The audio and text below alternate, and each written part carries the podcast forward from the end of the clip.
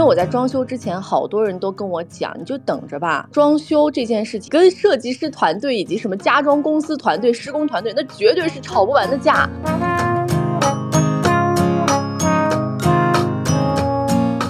他根本就不考虑说你的实用性什么，啪啪啪给你安三个板儿得了。所以啊，一说这个就真的是一肚子气。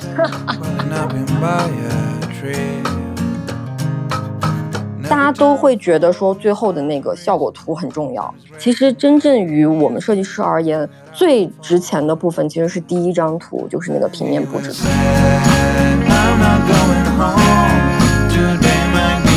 反正我觉得，可能每个人在装修的起初啊，都是抱着美好的这种心态的，往往也会被七七八八的事情就最后给磨平了。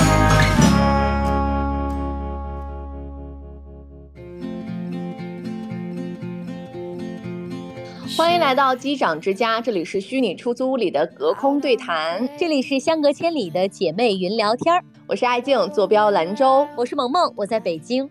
哎，我们昨天还是前天规划了一下，本年度竟然只剩下最后两期节目嘞！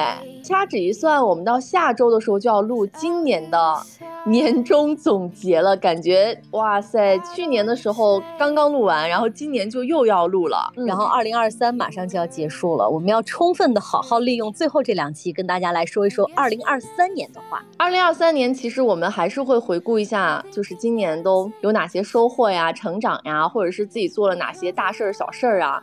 那今年对我来说的话，我觉得最大的事儿可能就是身份的一个转换，结婚了。其实还有一件事情是我一直都按住未表，就是一直想要等一个很好的一个充分的契机，然后跟大家展示，就是完成了那个新家的装修，而且就是真的是装成了我的梦中情家，我特别特别喜欢。呃，所以一直也想说把这一趴的故事呢，想跟大家来讲一讲，因为这里面有很多干货。对呀，因为我呢，明年房子才能好。二零二四年的时候，我的期房就终于要 收房了。如果大家那，那你明年有大事儿哎。对呀，所以我说嘛，大家如果想听我们俩关于房子的那一期的话，赶紧翻翻我们以前的播客，我们俩专门讲了一期我们俩买房的经历。那现在你看，也差不多一两年过去了，所以我们其实都特别关注家装这一块儿，尤其很多女孩子特别喜欢在网上搜那种，就是。呃，如何把家变成？家装博主的家，或者是如何让你的家变成梦中情家，大家都特别喜欢搜这个，因为有一个特别美丽的、温馨的，然后又如自己所愿的空间，是一件很幸福的事儿。而且我发现我们身边有很多人都在关注家装这件事儿，好像大家都很喜欢这一趴。所以我们今天啊，真的特别荣幸，然后要聊到这一趴了。为啥说特别荣幸呢？因为我们节目好像很久没有请嘉宾了。那再次报告一下我们那些新的听友们，我们是有请。嘉宾这个环节的哟，有的有的有的，而且我跟你讲嘛，就今天这位神秘嘉宾，在前期呢，大家就有一些知道我在装修的人就会问我说，哎，艾老板，你们家的房子是谁装修的呀？哪个公司装修？什么团队装修的呀？我都一直按住不表，我心想说，等你们看到成品之后，我再来炸你们，然后。今天刚好就趁着我们这个节目啊，然后让我们神秘的我的家背后的这个女人亮相一下。对我们请到的是一位家装设计师啊，似乎好像离我们以前的生活很远。但是你要知道，你装修房子的时候特别渴求这样一位好朋友，能够在你的背后给你出谋划策，还能帮你把家装的美美的。所以我们今天来邀请我们的设计朋友栗子，赶紧出场给大家打个招呼吧。嗯，Hello，大家好，我是栗子，嗯，是一名室内设计师，很荣幸今天来到机长之家，然后跟 跟 跟各位小伙伴还有两位主播见面。能听出来啊，因为家装中的大部分都是爱人，可能有一点点紧张，因为我们俩都是超级能、超级能聊，然后超级喜想和这个身边的朋友分享，也特别需要有一些输入的人，所以今天邀请栗子跟我们大谈特谈，有一些很尖锐的问题都在我们节目里要向你好好请教的。嗯，哎，我先给大家定个调子啊，就是我想跟大家说的，就是。因为我在装修之前，好多人都跟我讲，你就等着吧。装修这件事情，新人两方一定会吵架，两方家长有可能也会吵架。然后呢，你跟设计师团队以及什么家装公司团队、施工团队，那绝对是吵不完的架。说装修一次可能得掉一层皮。但是我的装修历程呢，就是等到装修完了时候，我其实收获了一对儿特别好的朋友，就是我的设计师，而且我的家就是我曾经就是幻想的，然后甚至是梦想当中的那个样子。所以首先就是这个基调呢。呃，今天是以好朋友的身份来参加这个节目，所以我觉得今天我们一定会让栗子给我们说出好多那种好朋友才会吐出来的真话。嗯，特别好。嗯，由陌生人变成好朋友的这种感觉真的特别棒。关键我觉得什么，就是我看了一下，虽然我还没有去爱静的新家啊，但是他不断的在给我传一些他们家的照片，所以呢，我大概心里有数。而且栗子，你知道吗？最早开始的时候，爱静就已经给我看了你们给他做的应该是设计图吧？这个确实审美非常的在线。你是家装公司吗？还是说爱静给我们介绍说是一个工作室？是一个什么样的工作室呢？快打广告，快打广告。嗯，我我可以多讲一点吗？就是往前多讲一点。当然了，我其实十八岁就是高考的时候，然后就是报的志愿是呃环境艺术设计这个这个专业。我其实，在高三毕业的那个暑假，我就已经去了，就是兰州当时很有名的一个一个装饰公司实习。本来我是就是怀揣着就是这种美好，我要去我要去当一个设计师了，我要去读这个专业，然后去体验这个设计师的日常。本来是怀揣着这种这种美好去去实习的，结果呢，就是让我们每天去街上拉客户。哦，这就真的是给一个就十八岁怀揣梦想的少年 泼了就是一头冷水。设计师每天都在干嘛？竟然就是在拉客户，然后再做销售。紧接着就是我本科的四年，其实我已经放弃了这个职业，甚至于就是我读研的方向，我就整个就转掉了，我就开始就是朝景观设计的这个方向走。就机缘巧合，后来认识了王老师，就是我我现在老公。大概在研二的时候，我回来找工作。然后确实呢，景观设计在兰州也比较难找工作。我的这个性格又比较自由散漫，然后不喜欢被束缚，嗯，然后我就跟王老师商量，我说我们要不自己先做一个小工作室。然后我一开始的初衷呢，就是说做一个就是我可以做自己想做的事情的这样的一个地方。就可能还是我真的还是很幸运，也也挺顺利的。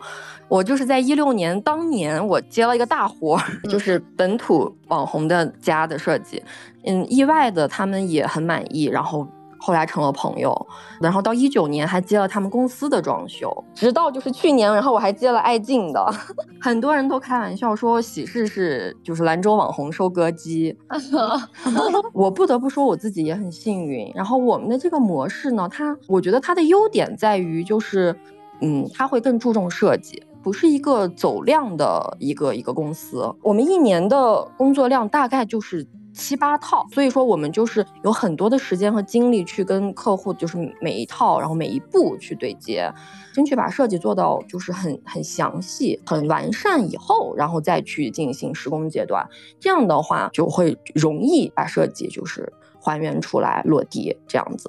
嗯，那你们有施工团队吗？就是把你们的想法真正的落地下来。施工这块是就是我老公这边在负责的，然后我们所有的师傅都是已经跟了我们五六年的师傅，就他们也很了解我的一些脾气啊、喜好啊，就沟通起来也会比较顺畅。哎，那艾姐怎么找到他们的？就是，嗯，你是通过别人家，还是说通过网红的宣传？哎，网红的宣传真的有用哎，因为因为 我也是有用啊，这还用说？很早之前，就是大概几年前吧，那个时候还没有想说要装家里。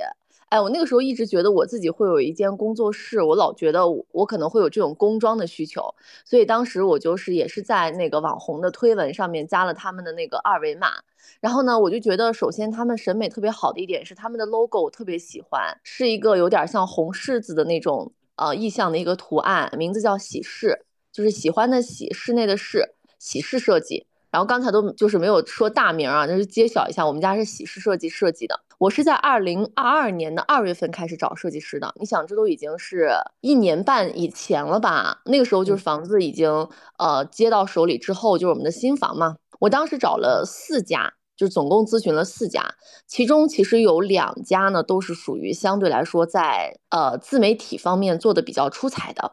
呃，其中有一家还是在抖音上面，也是他发很多的一些案例啊什么的。我找的这四家呢，分别是这样子的一个情况，其中两家都是夫妻档，就是他们都属于呃有点像公司，然后呢又有点像这种就是个人工作室，就是设计师的个人风格非常的明显。而且都是女设计师，我当时心想，就是我一定要找一个女设计师，因为这样的话，沟通起来，我感觉在审美啊，或者是在这个居室的布置上面，她能更加 get 到我的点。呃，还找了一位是朋友介绍的，也是一个独立设计师，他也是跟他呃另外一半，反正也有一些配合，但他的这个案例呢接的不是很多。然后我还找了一个全案设计，线下好像比较火的一种模式，就比如说。好像是你选好了这个呃大概的一个价位之后呢，它里面配的东西全部都是一个一站购齐。对，全案设计，因为是我兰州的房子，就是全案设计，几乎不用操什么心，所有的家具都入场，人都不需要盯着，全给你弄出来，你就拎包入住就可以了。对，但是它这个全案设计又跟其他的全案设计好像不太一样，就是所谓的会比较突出你们的这个需求呀、个性呀，然后呢发的那些案例。有个别的，我觉得还行吧，反正就是这样子的。让每一个设计师都来我们家有这个量房呀，就是看实地的场地呀，你知道吗？当时这四家喜事是最高冷的一家，最高冷的一家，就是因为其他的人我们在问完之后都是追着我们问说，哎，你们什么时候就是催着我们进行下一步呀什么的。然后呢，问完他们之后呢，他们就是不紧不慢，就是你。爱找不找啊？对，就就是就是下一步是你找人家，然后人家绝对不会来逼单或者是怎么样问你说啊怎么怎么样，就是不会，心里面会有点嘀咕，就是呃会害怕这个配合度呀，或者是热情度呀会不会不够高，或者是人家是不是也不会在乎我们这个这个案子呀什么之类的，会有这样的这种嘀咕。但是其实，在真正就是约了见面去。呃，量完房看房的时候，我跟每一个设计师都有做一些这个沟通，然后沟通完了之后呢，他们都给了我一些他们 get 到我想要的那个感觉的风格。嗯，只有栗子呢，特别特别精准的说出了我要的那个感觉，所以我当下就觉得就是他了。因为我当时其实跟栗子说的就是主要有三个诉求啊，我们家呢是一百八十平方米，然后呢我就跟他说，首先。我这个房子里面要给我足够足够多的收纳空间，因为我是一个东西特别多的人，我要确保我所有的东西都能装进去，然后家里面能有那种空无一物的感觉，我说会特别的爽。第二一点呢，我说我要一个博主之家，这个房子里的每一个角落。都要很适合拍照出片儿，就是那种家居博主的那个感觉。然后我说每一个地方我可能都要拍 OOTD 呀，都要拍那个什么 Vlog 呀。我说你要确保我的灯光呀、各种什么光源呀，或者是颜色的这些搭配都要特别符合我要去进行创作。我说我是一个 博主之家。第三一点呢，我说我喜欢复古的风格，我家里面要出现大量的一些胡桃木的颜色、原木的颜色。我说我喜欢这种自然的这种风格。然后呢，栗子当时就跟我说了一句，他说：“哦，我知道你喜欢什么风格了，中古风。”哎，我跟你讲，那个时候还没有开始流行中古风呢。对，真的，就今年你看啊，好多那个小红书上，大家都是各种各样的中古风。但那个时候我其实还真的不知道中古风是什么，我那个时候只知道一种风格叫南洋中古风。嗯，就是它会有很多的竹编呀，然后比较那种就是热带的东南亚的那种感觉和很厦门的那种就是那种感觉的，我知道是那个感觉，但不是完全是我想要那个感觉。后来栗子就说你这个是中古风，他说我知道你喜欢什么样的这种风格，然后我就觉得说天呐，虽然说他们很冷淡，但是他 他们是最能够 get 到我的那个审美的那个点的。人，而且他们的那些案例，就是已经发出来的案例，我都觉得基本上都是我喜欢的。就是不像有一些其他的设计师啊，也确实很厉害，但是我觉得他们可能更加喜欢的是那种，比如说意式的风格，或者是那种现代轻奢的那种风格。我说好像跟我的这个喜好有一些些差距，我害怕别最后给弄差了。前两天我跟艾静见的时候，他还说：“他说我们为什么就是方案竟然是一稿过的，然后我们长达一年的时间里没有红过一次脸。”我也好好的在想这个问题，然后我就其实还是回到了第一天，就是我觉得我们俩的信任是在那一刻建立起来的。因为我的要求其实很具体，我我应该给别人传达的那个信息也是特别明确的，但是只有他高度总结了我到底要什么。你俩的初识就是我懂了，就是一道闪电飘过之后，两个人激烈的碰撞，确认过眼神之后，就是彼此的那个他了。哎，那我想问一下，其实像爱静这种特别明确知道自己喜欢什么的人，毕竟是少数。大部分的人呢，可能就是给你描述几个词，说我要简约的，然后我要时尚的，我要空间大。对于这种特别模糊的表达，和你压根就不了解他，你怎么来确定？你给到的风格就是他喜欢的风格呢？我通常的做法是这样：我跟客户见面之前，我们会有一个一个问卷调查，是我们提前准备好的。他会大致的给我填一下，就是喜欢什么，不喜欢什么。然后这是一个就是大的一个初的筛选。见面以后呢，主要的方法就是聊天，然后要跟他聊就是什么生活习惯啊，比如说是喜欢喝咖啡还是喜欢喝茶。然后包括职业呀，或者是爱好这些的，就是跟他大量的聊天以后，我就会就是就是会给他一些建议，就会会总结出一一两个方向，然后给他建议，然后顺便会给他看就是我们以往的案例啊什么的，再一次的去筛选他喜欢什么不喜欢什么，再下一次的见面，然后我们会有一个。呃，PPT 会根据我们上一次定的方向，会去找很多很多的意向图，就是非常琐碎的，一张一张的去跟他聊，就是哪里我不喜欢，哪里我很喜欢，就是一次一次这样的筛选以后，就大概是他的家的样子了。哦，我明白了，所以就整个流程真的就是在，呃，其实也是在帮客户确定他到底喜欢的东西是什么，因为很多人看到那个样稿的时候，他压根脑子里面没有概念。记得有一个细节啊，其实我觉得很帮助到。我觉得萌萌，你以后跟你的设计师在沟通的时候也可以这样子，就是因为当时栗子她准备了大量的那个图，然后我们俩呢就跟做作业一样，就是一张一张图过。怎么过呢？你告诉我这张图里你喜欢的元素是什么，你不喜欢的元素是什么？有的设计图里你可能喜欢的是它这个地板的颜色，但你并不喜欢它那个墙上的砖。就是你不能光是一张图过去之后就告诉你啊，我喜欢这个风格，但是设计师他是抓不住的。就是有些东西你可能是不喜欢的，也在那个里面，然后也会做进去。嗯，对对对，就是要特别细，至少在前沟通的这个过程当中，要特别明确的搞清楚我们喜欢什么，你才能做后期的一些落地什么之类的。就我觉得现在硬技术啊，包括什么贴砖啊、抹墙啊，这些都不是什么。重点的事儿其实就是在你和设计师这个抠的过程当中的那些小的细节上，甚至我有时候觉得硬装啊，无非就是那些东西，但是真的软装特别重要。呃，我明年呢可能也会有一些这个装修的新的这个需求，比如说是在呃成都的话，也会去装一个小户型，然后我自己心里面也会有一些呃就是提前的一些预期，然后我自己通过就是装修房子的这呃一年。一年多吧，虽然所有具体的这个事情都是小王来负责的，我只负责审美的把关，就是我只负责选什么东西要，然后什么东西要买，什么东西要进，我我我是在负责这个。但是我很想跟大家分享的，我我自己切身的两点的体会，呃，第一个就是。我我觉得我之前看了一个小红书上有一个博主，他分享的一个观点，我觉得特别对，就是你如何拥有当下很符合大家这个审美，但又不是那种网红款的这种房子。因为你看，像前几年的时候，这种流行的北欧风呀，或者什么的，就是那种呃 ins 风呀，就是太明显的这种风格，其实我比较害怕的，就是我觉得说过了就过了。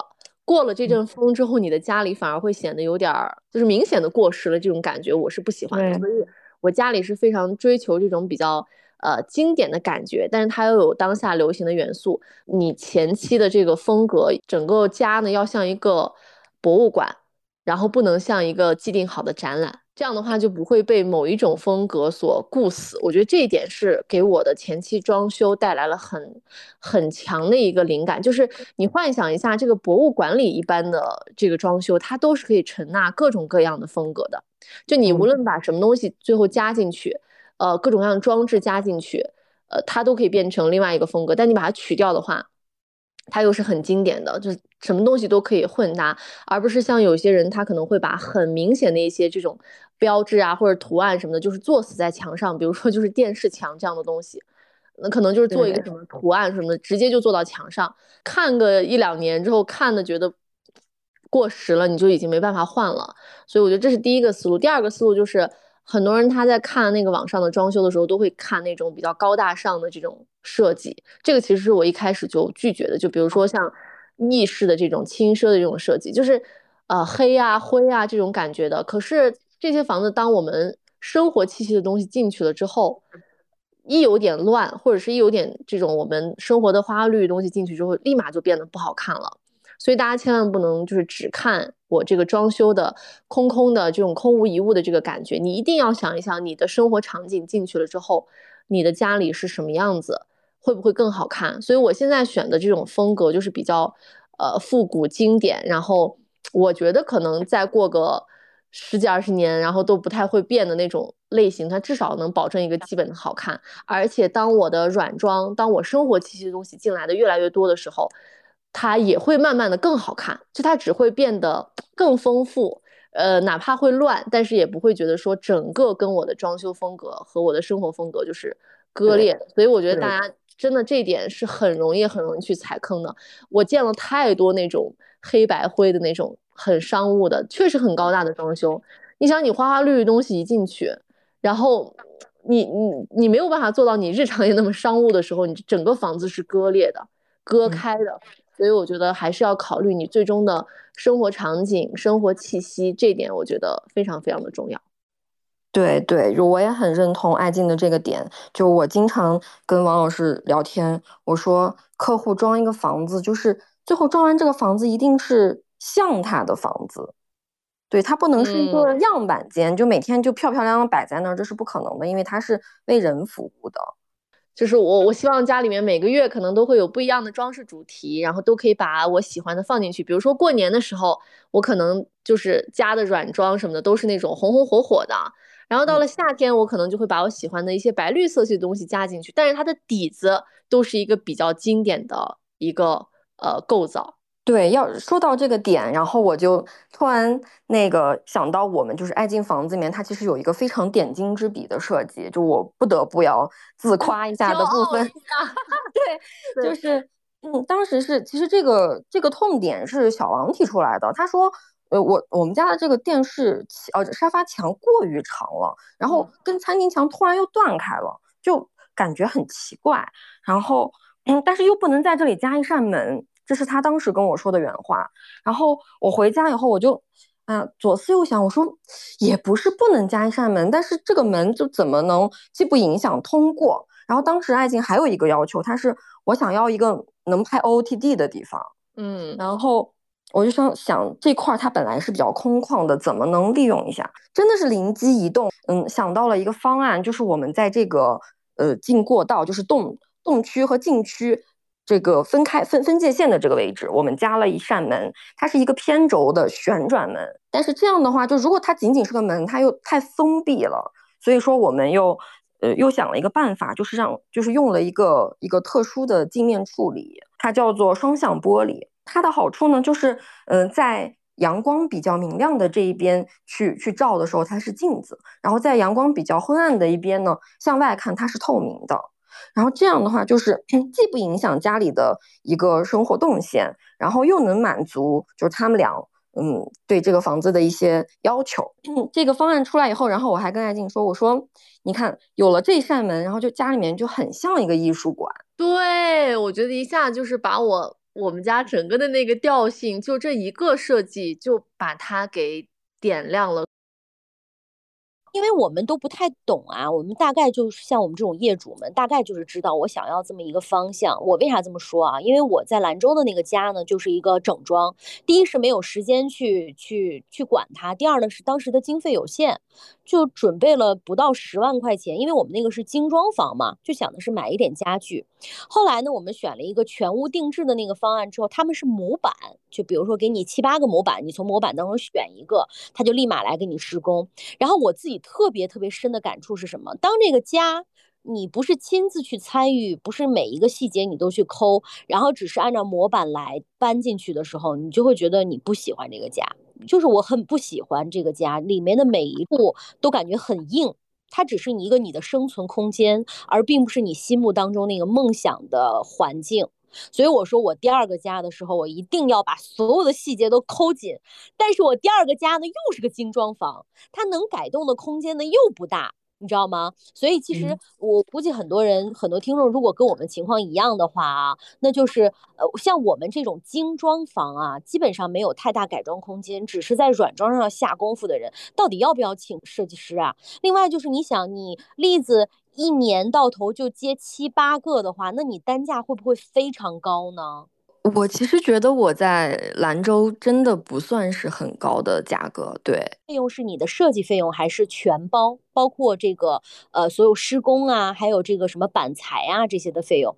呃，没有，我们是分开的，就是也可以单独来找我们做设计，那就是按设计费去结就 OK 了。然后如果是呃那个想要连施工一起一起包含进来的话，我们就是设计是设计的部分，然后施工是施工的部分。是单独的两个两个合同，OK？那你觉得像我们这种呃精装房是需要有必要请那个设计师的吗？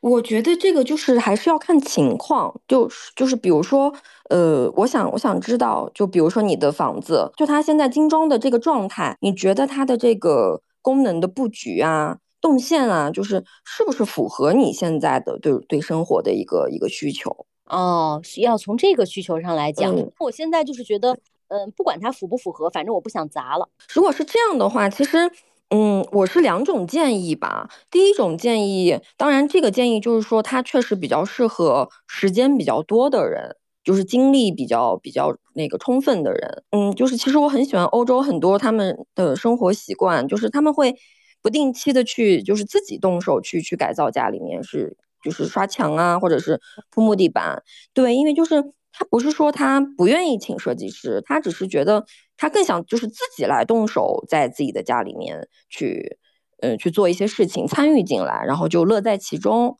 这是一种方式。当当然，这种方式就是呃需要投入大量的时间和精力。还有一种方式呢，是我们我们之前就是跟一个客户合作过的一个模式，嗯，他也是一个精装，然后他也是不改结构。然后其实他当时找到我的时候，我其实想推掉，因为我觉得我不能帮他做什么，嗯，就是不太多能做的。然后，但他坚持是说想要让我帮他做这个硬装上面的设计。我们当时改动的部分是其实是做了一些拱形的门洞，因为他当时是要做一个法式风，再就是做了一些就是墙面改色，呃，做了一些定制的柜子。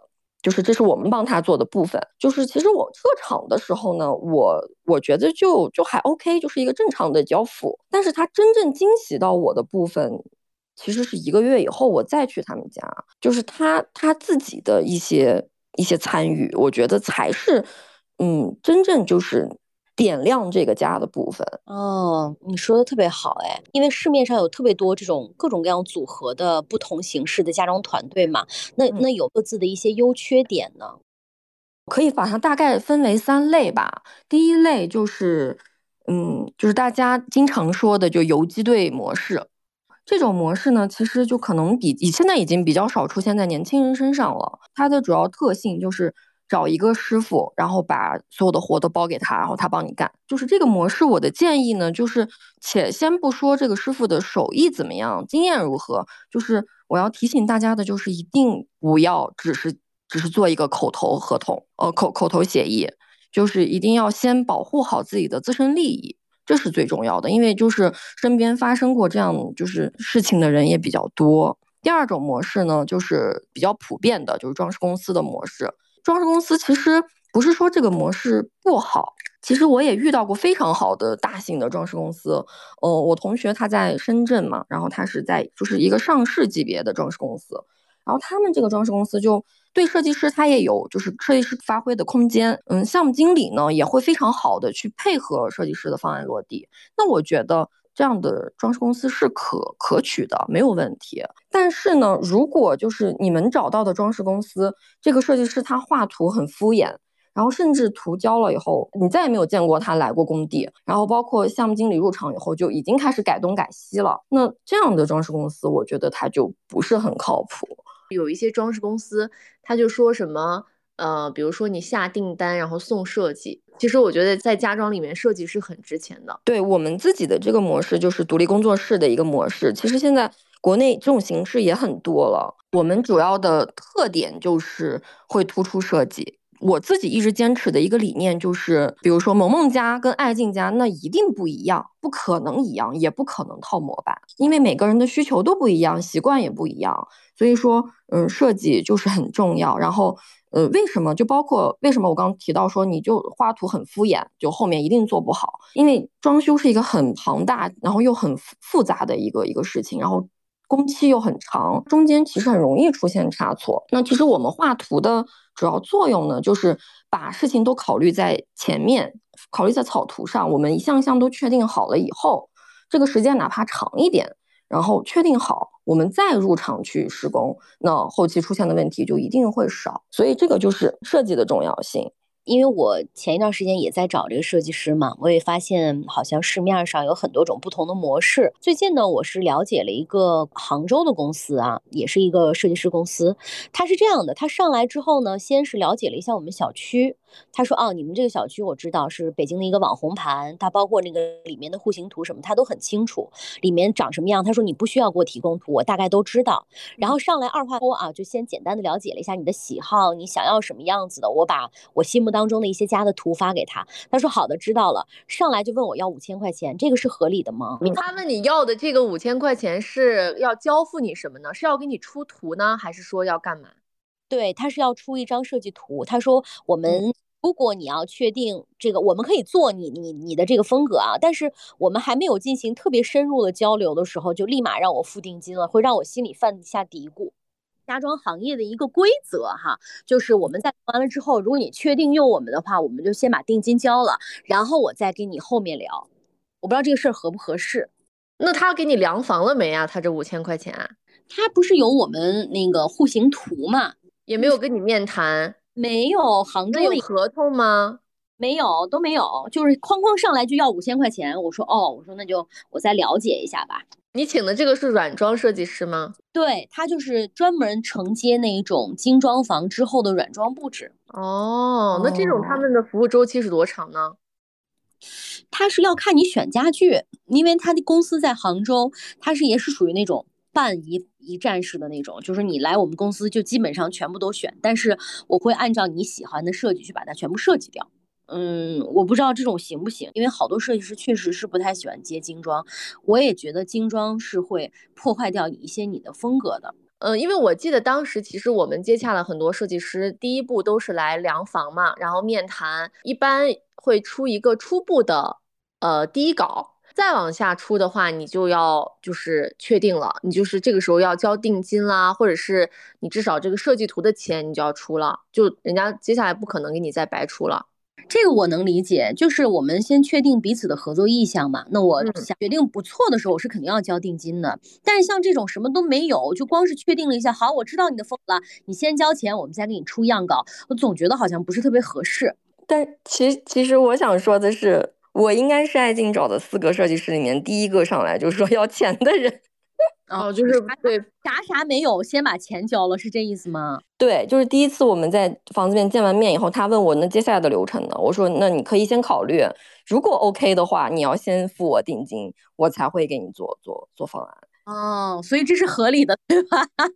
但是我有一个疑问啊，就是萌萌她说她找的这个这个公司是只做软装。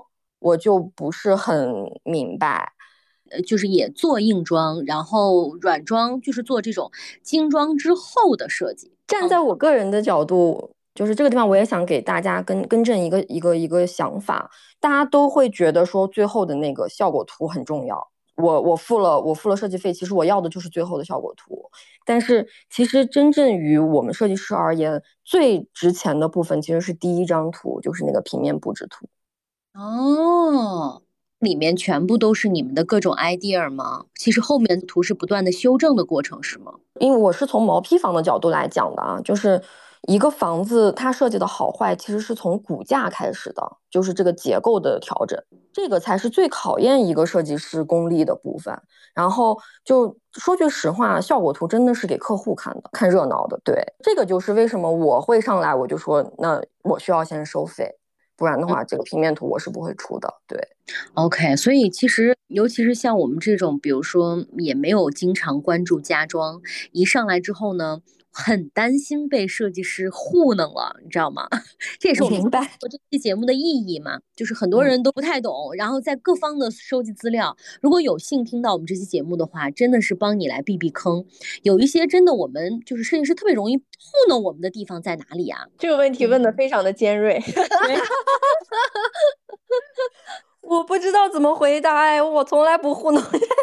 哎，不是，我觉得也不是糊弄啊，就是呃，或者是我们可能会在信息上面是有误差的，或者是家装跟普通消费者这个信息差最大的这个部分在哪里？我觉得一啊，就是好多人他不懂设计，即便我给你呈现的是很有功力的设计，你也不一定能看得出来，这是一个信息差。第二个信息差，我自己总结出来的就是，其实在材料方面。有太多的商家噱头，太多的一些呃施工方面的一些误差和不能实现的一些部分，还有就是一些造价的一些高与低，其实每个人他情况不太一样。如果说你，比如说你只是一个中低等的水平，但是呢，结果就是被设计师建议你选了一个很高的一个档次的一个东西，等到你回过神来的时候，你就会觉得说自己被坑了。嗯，对对对，这个也是，因为每一个家庭的预算是不一样的。对对对。但呈现出来的效果也是不一样的。对，所以我觉得就是，如果说能够遇到一个很信任的设计师呢，他其实，我首先我想就是摆明一点，我觉得一定是要让设计师团队，你要让人家有利润的，不不然的话，就是你不能保证人家的利润的话，你觉得这个事儿谁会给你就是尽心尽力的做？但是呢，呃，相互信任的这个基础上呢，能够做到很好的一点就是把有限的预算花在刀刃上。嗯。就是你最看重的是哪一点，然后把这个钱预算放在这个上面，然后其他的方面其实我们都可以能省则省。其实这样子做下来，大家都会觉得说也没有被骗，最终的这个效果呢也是大差不差。不可能每个人都能做到啊！我家里面就是豪华装修，然后每个细节都很好，怎么样？那很很多有钱的人，我觉得照样不是被骗的团团转吗？什么东西都弄到最好，不是也被骗的团团转吗？就是他的满意度也不一定是最高的。其实我反而觉得什么板材呀这些确实有水分，这个钱但是是在明面上，你理解我的意思吧？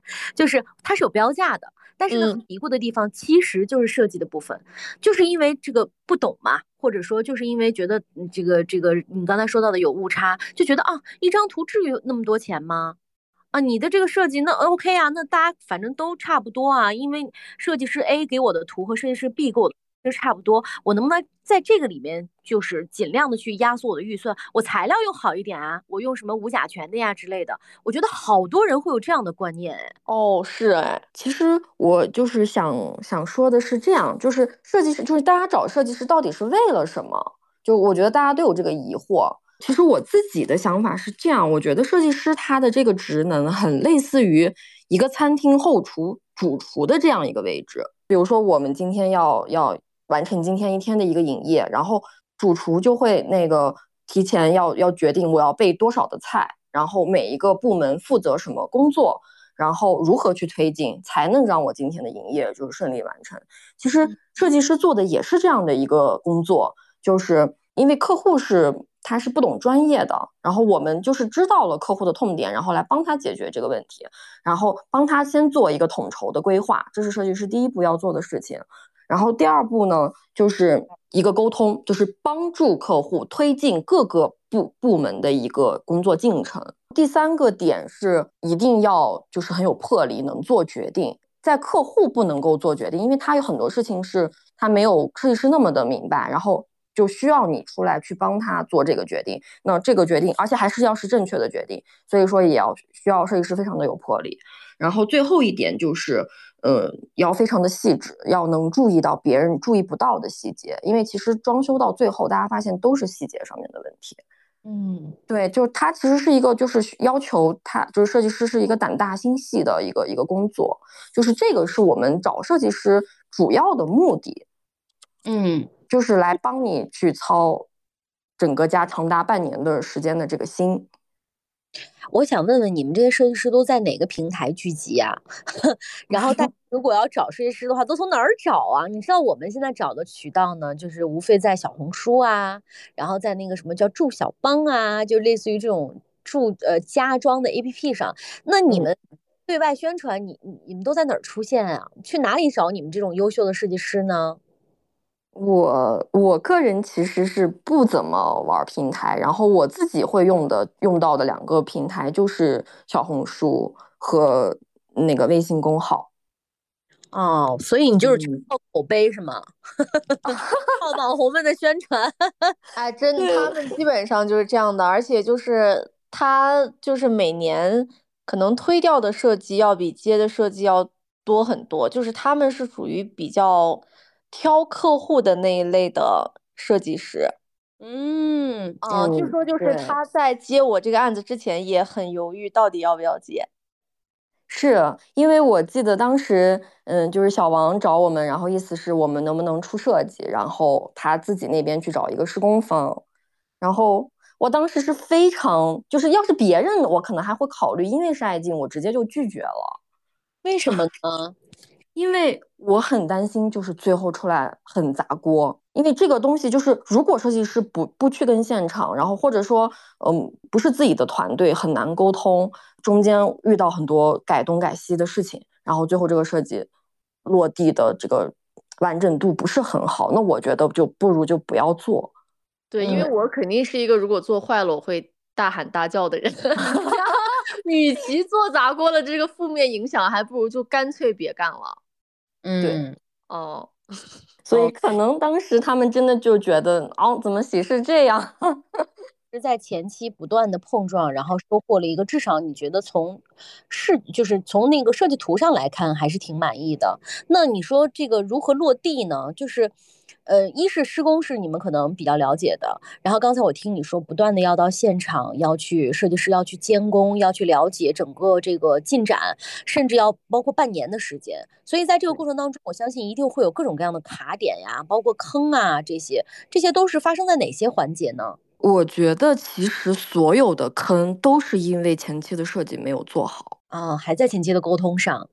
嗯，对，因为就是还是我刚才说的，就是装修这个事情，它又庞大又复杂，然后而且很多东西都是不可逆的，成本又非常的大。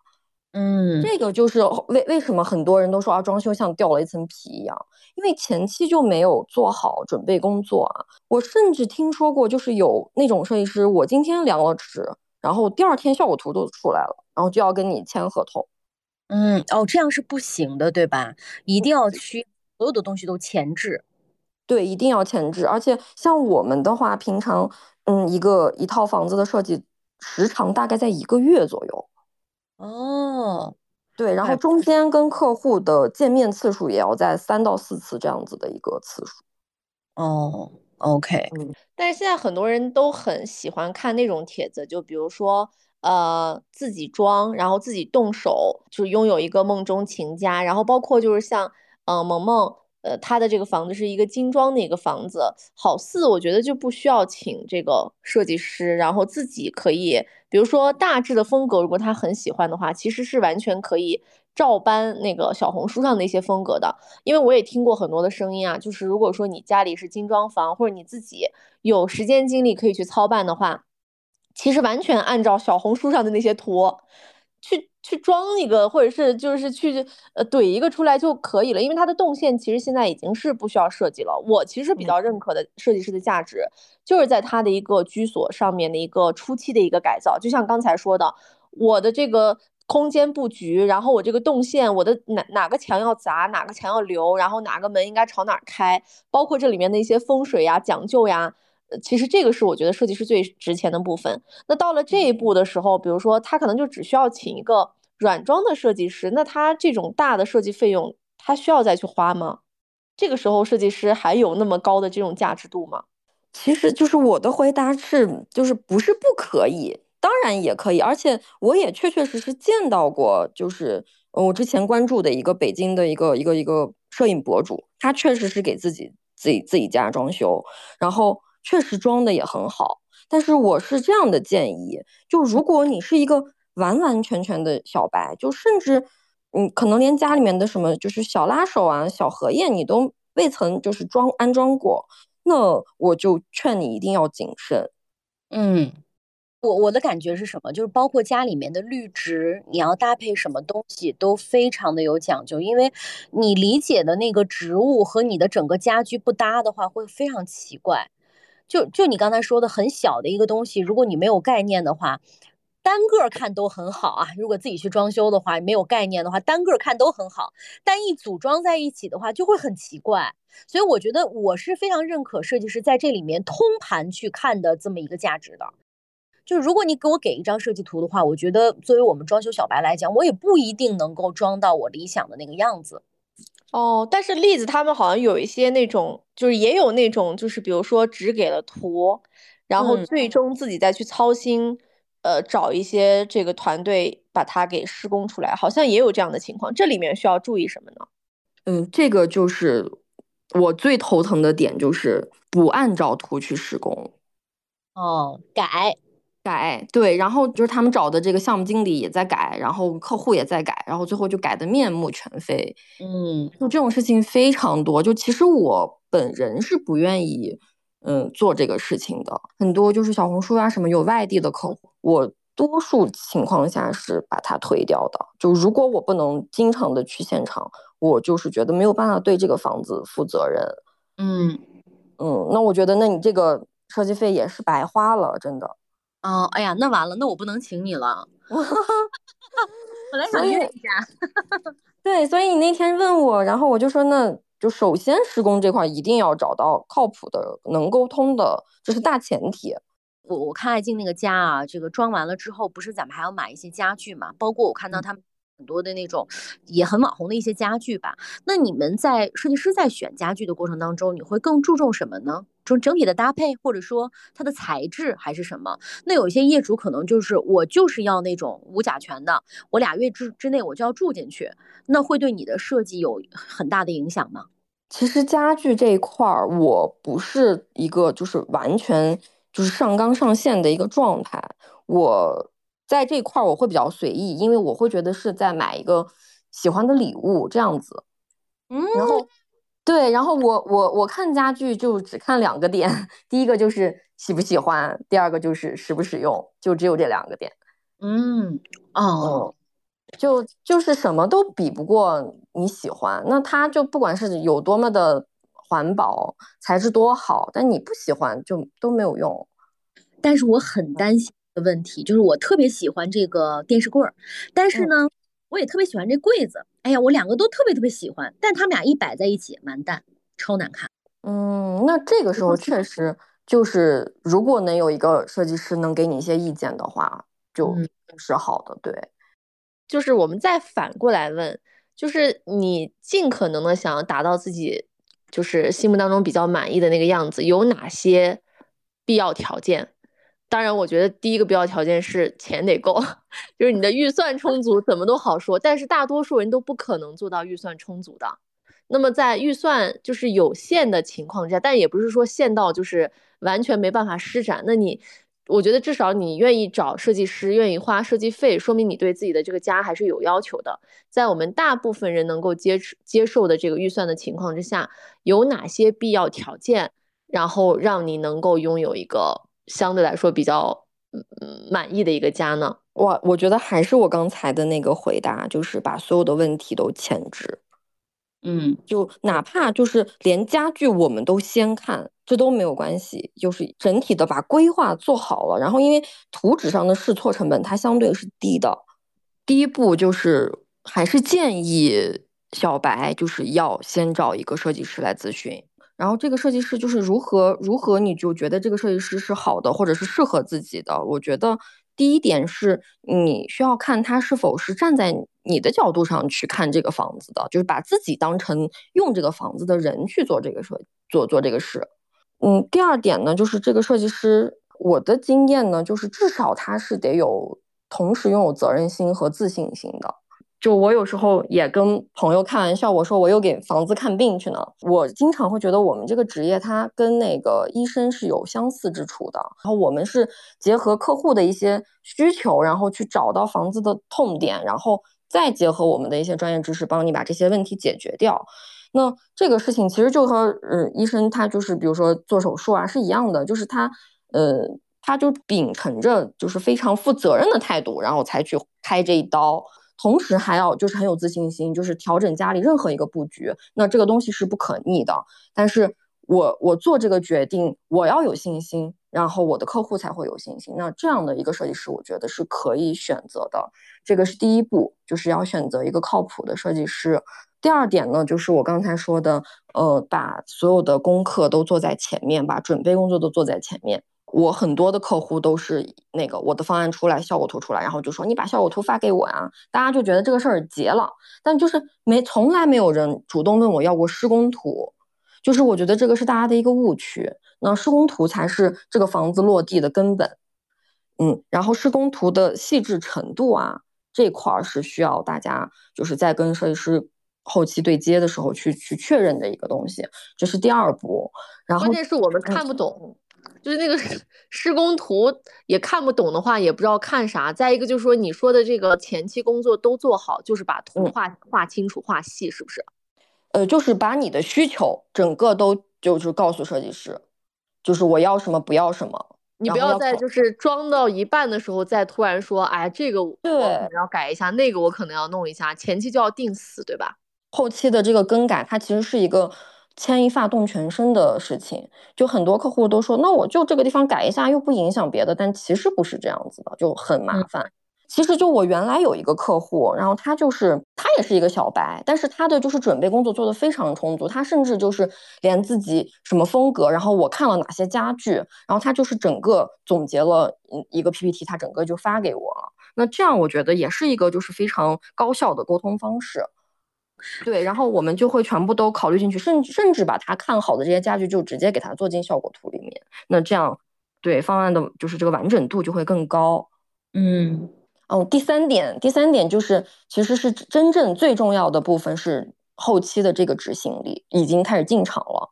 我我在这里，我我特别想要感谢一下小王，就是 艾静的老公。因为其实爱静把方案整个就是大的方向定好以后，真正后期在施工这块跟我们沟通的人是小王同学，真的不得不佩服他，就是嗯，就是非常尊重我们的设计。然后他就是他和爱静真的方案定好以后，没有就是再来找我们说我要改任何一个地方，都是每天都在问，就是我接下来要做什么，然后我要准备些什么，然后我们朝着同一个目标去去去走去进行。嗯，甚至在家具的部分，就是我的设计，他也有来问过我说是不是可以调整啊、更换啊，然后我都跟他说，我也确实比较直，我都跟他说不要，不行。然后他 都，他们也特别需要你这种人，因为内心也是打不定主意着呢。就我觉得很重要的一点就是，比如说有有些时候啊，在一些。嗯，就是预算有限的情况之下，可能这个东西呢，我们觉得是可买可不买，或者是我们不知道这是不是一个必须要买的东西的时候，我们非常需要就是例子特别实在的这个回答。嗯，比如说坚定的告诉没必要。对对，就是比如说，其实我举一个特别简单的一个例子，也不是到涉及到后面这个家具了，是我们最开始的时候，我是呃已经跟小王决定我们要用那个木纹砖。因为木纹砖会比木地板便宜好多，我们就没有考虑说要用木地板。前期我们也问了好多铺木纹砖的人，说好像还行吧。但是后来栗子非常非常就是一直一直在劝我们，就是说你们一定要把这个预算花了，哪怕你在其他的地方省下来。都可以，但是就是拜托你们千万不要去损失这一部分的这个费用，因为如果一旦这个家里铺了就是比较大的面积，然后铺了这个木纹砖的话，效果会大打折扣。我们当时其实也是就是多花了一部分的这个预算，但是我觉得就是因为小王他也特别的在这个里面投入很多精力，我们就在其他的地方最后又通过他不断的做功课，然后最后又把总价可能会。拉的也不至于太超标，呃，但是我们把这个就是方案就变成了木地板。等到真正的进了场，然后就是整个装到最后的时候，我们才觉得说天呐，就是幸亏当时没有铺那个木纹砖，要不然的话可能真的是会就是打折扣。而这个打的折扣的话，是我们再多花钱弥补不回来的。就是你这个家里面，你再多多加一件更加名贵的柜子，或者是更名贵的床，你这个补不了的。这也就是坚持或者是设计师的意义嘛。因为很多人可能想法跟你不太一样的时候，他会觉得，哦，你这肯定就是坑我，因为我你这肯定就想赚我钱啊。对，我觉得人可能都会有这样的观念，所以我今天我觉得我们在节目里面也刚好提个醒哈。首先，设计师要靠谱。你如果你干脆压根儿找个骗子的话，那你就别跟他合作了，你就找一个靠谱的设计师，还是要遵从设计师的意见和想法。他们见到的东西比我们要见到的多得多，而且他们看到的那个视觉效果和我们理解的视觉效果是有误差的。我们还是应该听设计师的，我觉得这才是本期节目的意义。还有一个是很多人。就我们最后来说啊，很多人会觉得装修是一件非常非常头大的事情。你别说很多人了，你在我看来，我都觉得装修可能真的太痛苦了。那在装修的这个过程当中，就是，嗯，我怎么样来调整我的心态呢？反正我觉得，可能每个人在装修的起初啊，都是都是抱着美好的这种心态的。因为要装这个自己的新家了，你都会觉得说很期待呀。然后就像是当时萌萌买房子的时候，看到那个二百七十度的大转角的时候，脑子里面开始涌现装修的时候，那就是无尽的动力啊。可是这个过程当中，往往也会被七七八八的事情就最后给磨平了，呃，然后也就忘了初心了。然后很多人跟我讲说，装到最后真的就是一肚子气，然后就觉得，哎呀，睁一只眼闭一只眼吧，反正就是。反正就是装修，就是各种踩坑，然后装修就是各种各样的这种呃吃亏上当、蒙骗啊，反正就是心累呃，然后等你住进来的那一刻，你就会觉得说，哎，什么都无所谓，也都不重要了。总之都是到最后就是殊途同归，都是坑。好像我们这种美好的心态吧，没有办法从一而终。对，是的，就是每一个客户找到我就，尤其是那种装已经第二套或者第三套房子的客户，然后。都会跟我吐槽之前的一些装修的不好的事情，然后就我我每次就是都都是在安慰他们，我说你就是不需要害怕呀，这个事情就是大家都沟通好，一步一步的去完成是不会有问题的，不会有大。大家都吐槽啥呢？哎呀，我先吐槽吧，因为我跟你说 我我如果是我在装修我第二套房的话，我第一套就有太多太多槽点。我给你举个特别简单的例子，我们家门口不是有一个鞋柜嘛？然后那个鞋柜的深度非常深，大概有一米二左右。那个设计师呢，直接给我设计了一个，就是就是一个柜子，那个深度一米二，我有多少鞋放在里面，我根本都找不到，找不出来。嗯，对他根本就不考虑说你的实用性什么，啪啪啪给你安了安三个板儿得了。所以啊，一说这个就真的是一肚子气。对，就确实每个人的槽点都不一样，然后都发生过各种各样的事情，但是其实。有一些事情是可以想办法去弥补的，就比如说刚才的这个鞋柜，它其实可以就是我们去买那个，嗯，就是现在有一种那个金属鞋架旋转的，然后你把你把它安上，然后它就它就是专门在这种深的柜子里面去用的。嗯，对，但是这个确实就是需要考验设计师的一个功力。我当时有一个特别感感动的一件事情啊，就是。我就觉得，哎呀，我说我找一个这个女设计师真的是找太对了。我们当时在喜事的那个工作室，哎呀，你要是去喜事工作室，你也会觉得很，就是你就会知道我为什么要选他们，因为他们工作室也特别特别的好看，不是像普通的那种，嗯，就是规模多大或怎么样，就很温馨，然后每一处都有自己的设计和审美，你就是能感觉到。那种很用心的状态。当时在给我们家讲方案的时候呢，讲到一个我的我的衣帽间，然后我的衣帽间的那个柜子里面应该怎么规划，就是栗子给我的每衣帽间里的每一个柜子应该放什么都已经做好了规划，然后包括就是上面的钩子应该要勾什么东西，因为他就是呃注意到了我的一些点，比如说我们每次可能我跟他见面的前期都是属于。不洗头不化妆，隐蔽状态就是我会戴很多帽子。他说，我就发现你的帽子也挺多的。然后，那你这层就可以放你的这个帽子，里面的架子应该是什么样子的？然后我看你也经常会练普拉提啊什么的，那你一定会有很多的一些瑜伽服或者是这种运动的装备。那这一层的话，就是专门可以去放运动的装备。然后里面就是挂什么样的东西会比较适合放这个，然后这个深度什么的也也都刚刚好。而以上的这些，如果你有任何就是后期想要调整，他们都可以调整。嗯，他是有在用心的观察我的生活习惯和我日常的一些喜好，然后把这些很很小很小的细节，然后融进去。哎，这个很好哎，我觉得这是一个特别好的体验，就是至少让你的业主会特别放心，就觉得啊，我的家是有着落的。嗯，啊，我觉得这。很重要，就不否则不简简单单是我们一起去挑一个沙发呀，或者是一个一个地板的颜色，我觉得这些都是大面儿，甚至这些很多人都能做到，而很多设计师做不到的，就是那些细微的人不容易观察的地方。所以你这一点我觉得非常感动哎，而且甚至能变成朋友，这一点更是难能可贵了。嗯，我们几乎所有的客户到后面都会变成朋友。哎，那你跟客户吵过架吗？我想问。有啊，当然也有，这个这不可避免的。就是，嗯，对，有时候我们也会就是开玩笑说，我们跟客户的关系类似于医患关系，它是本身是有矛盾点的，而且是不可调和的矛盾。但是我们是尽量把这个矛盾降到最低，但是肯定也有的。嗯嗯嗯 嗯，因因为栗子也是一个就是。嗯，很有脾气的人，然后我我们其实每一次沟通可能都是两两对儿在沟通，然后我们的另一半可能相对来说都是属于脾气性格非常温和，然后情绪比较稳定的那种类型。对，是的，就是其实模式是有点像的，所以就是到后期的时候，呃，大家也会，比如说我们今年三月份的时候就一起去那个深圳看家具嘛，也是因为。呃，栗子他们当时要去参加一个那个展会，然后把我们带去之后，其实也给我们一个内部的一个名额，然后就是我们也可以一一起跟着进去，然后呢，去就是现场的去看这种材质啊、家具啊，很有概念。我们特别幸运的就是今年出去了一趟，其实我们也没有报特别大的那个。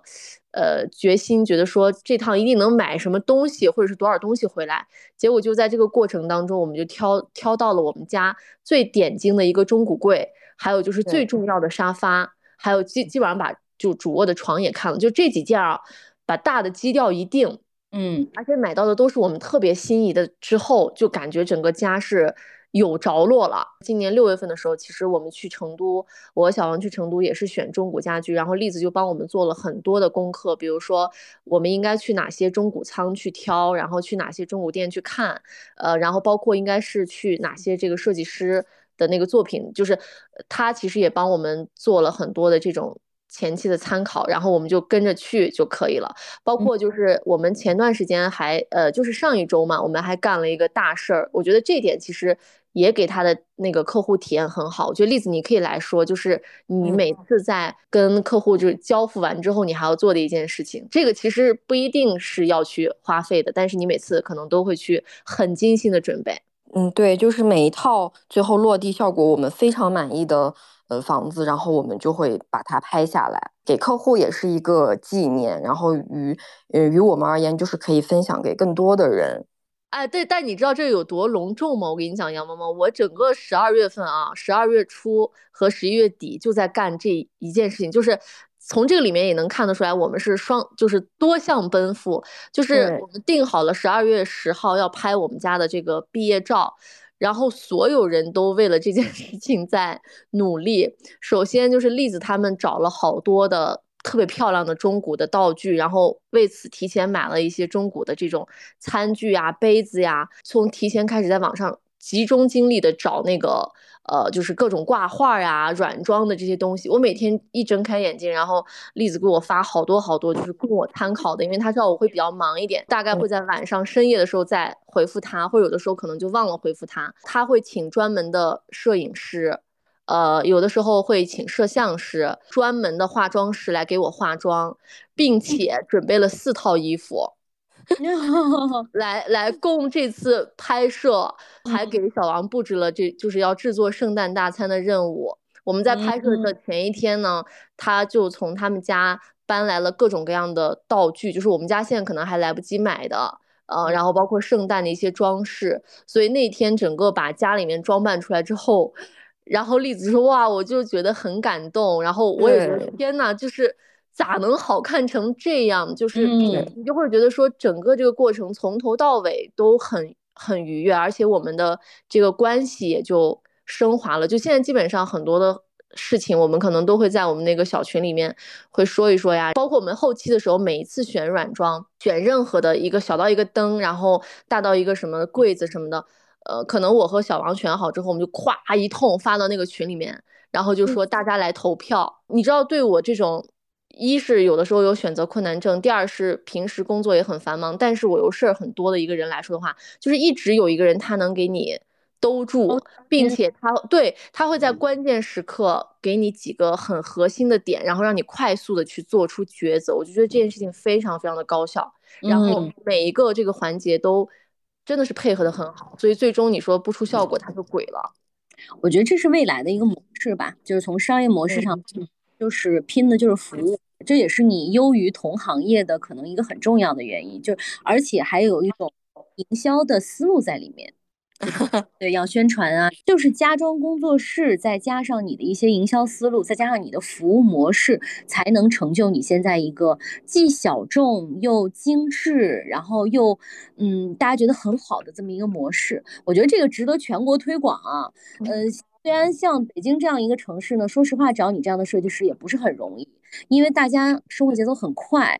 大家都喜欢这种拼凑式的、快节奏的这种装修方式，所以装修对于大家来讲，可能就像一个模模块化的东西啊，完成任务一样。但其实我听完啊，我会觉得说，家装是一件很幸福的事儿，就是真的是你拱手把自己的家彻彻底底的参与和设计出来，一定一定是一件很美好的事儿。所以在这个过程当中，我们的体验如果能够更好，你的服务要是更周到。那就更好了，建议全国推广起来啊，向栗子同学学习，然后栗子给我一定要推荐一位北京的设计师，全程服务照搬啊就可以了。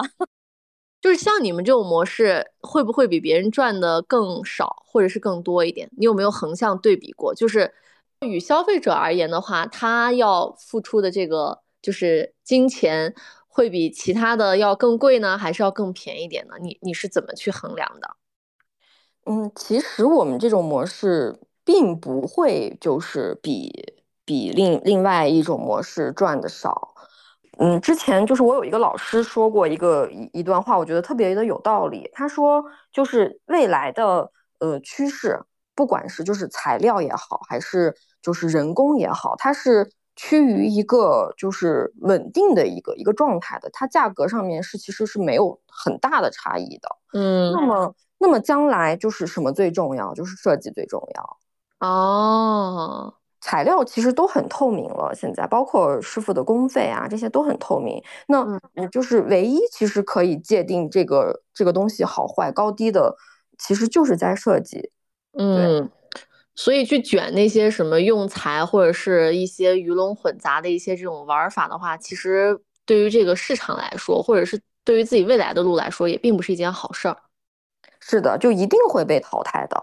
当然了，我们今天在节目里面说了这么多，大家肯定也很期待，就是哎，看到我们最终的一个成品啊是什么样子的。大家在这期节目上线之后，其实就能够在呃喜事的公众号，包括我的朋友圈，呃都能够看到我们的一个成品的拍摄。呃，包括以后呢，我也会在呃我的小红书上。然后去更新，呃，有可能会专门开一个这个家居号，也有可能是在我本来的这个爱静有点闲的这个 账号上去更新，然后大家都可以去呃看，我们可以相互参考，然后呢，让自己的这个居所向着我们理想的那个状态去靠近。也特别感谢栗子到我们机长之家啊，给了我们哎。如果以后我们机长之家能够真正成为一个家的话，我们要邀请栗子来给我们装修呢。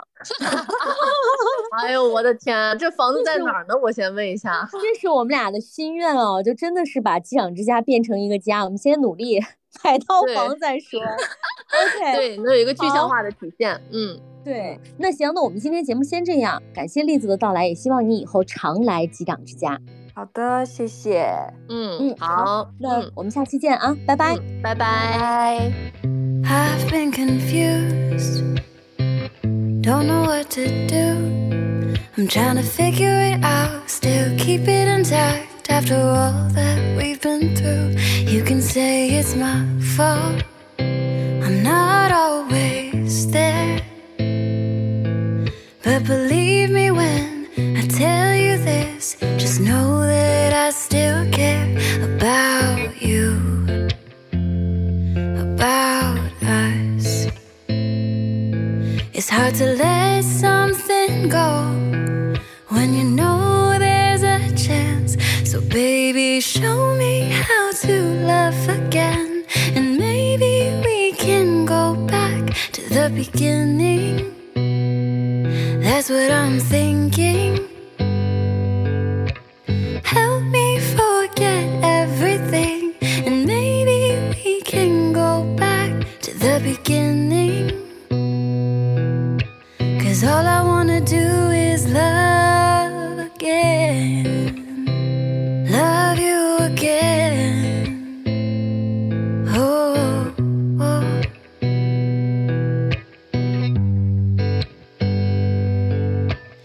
Driving on the highway, all I see are stars and headlights. Glimpses of your eyes, memories I can't fight. And every time I hit the brakes, all I want is your embrace. Yeah, it's time I stop running away. Baby, show me how to love again. And maybe we can go back to the beginning. That's what I'm thinking. Help me forget everything. And maybe we can go back to the beginning. Cause all I wanna do is love again. Love you again. Oh, oh.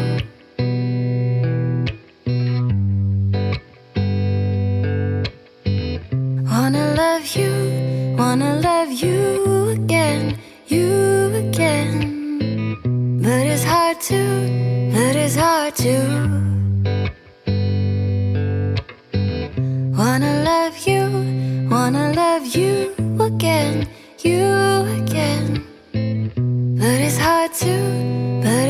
To. So, baby, show me how to love again. And maybe we can go back to the beginning. That's what I'm thinking. Help me forget everything. And maybe we can go back to the beginning. Cause all I wanna do is love again. Love you again. Oh, oh.